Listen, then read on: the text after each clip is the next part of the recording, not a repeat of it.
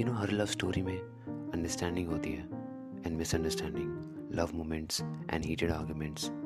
but मेरी story में ऐसा कुछ भी नहीं था। हाँ मेरी स्टोरी की एक अच्छी हैप्पी स्टार्टिंग थी बट एंडिंग कैसी होगी, ये मुझे खुद भी नहीं पता था। But I knew that someone will love me one day so plug you F and listen to my first ever podcast that someone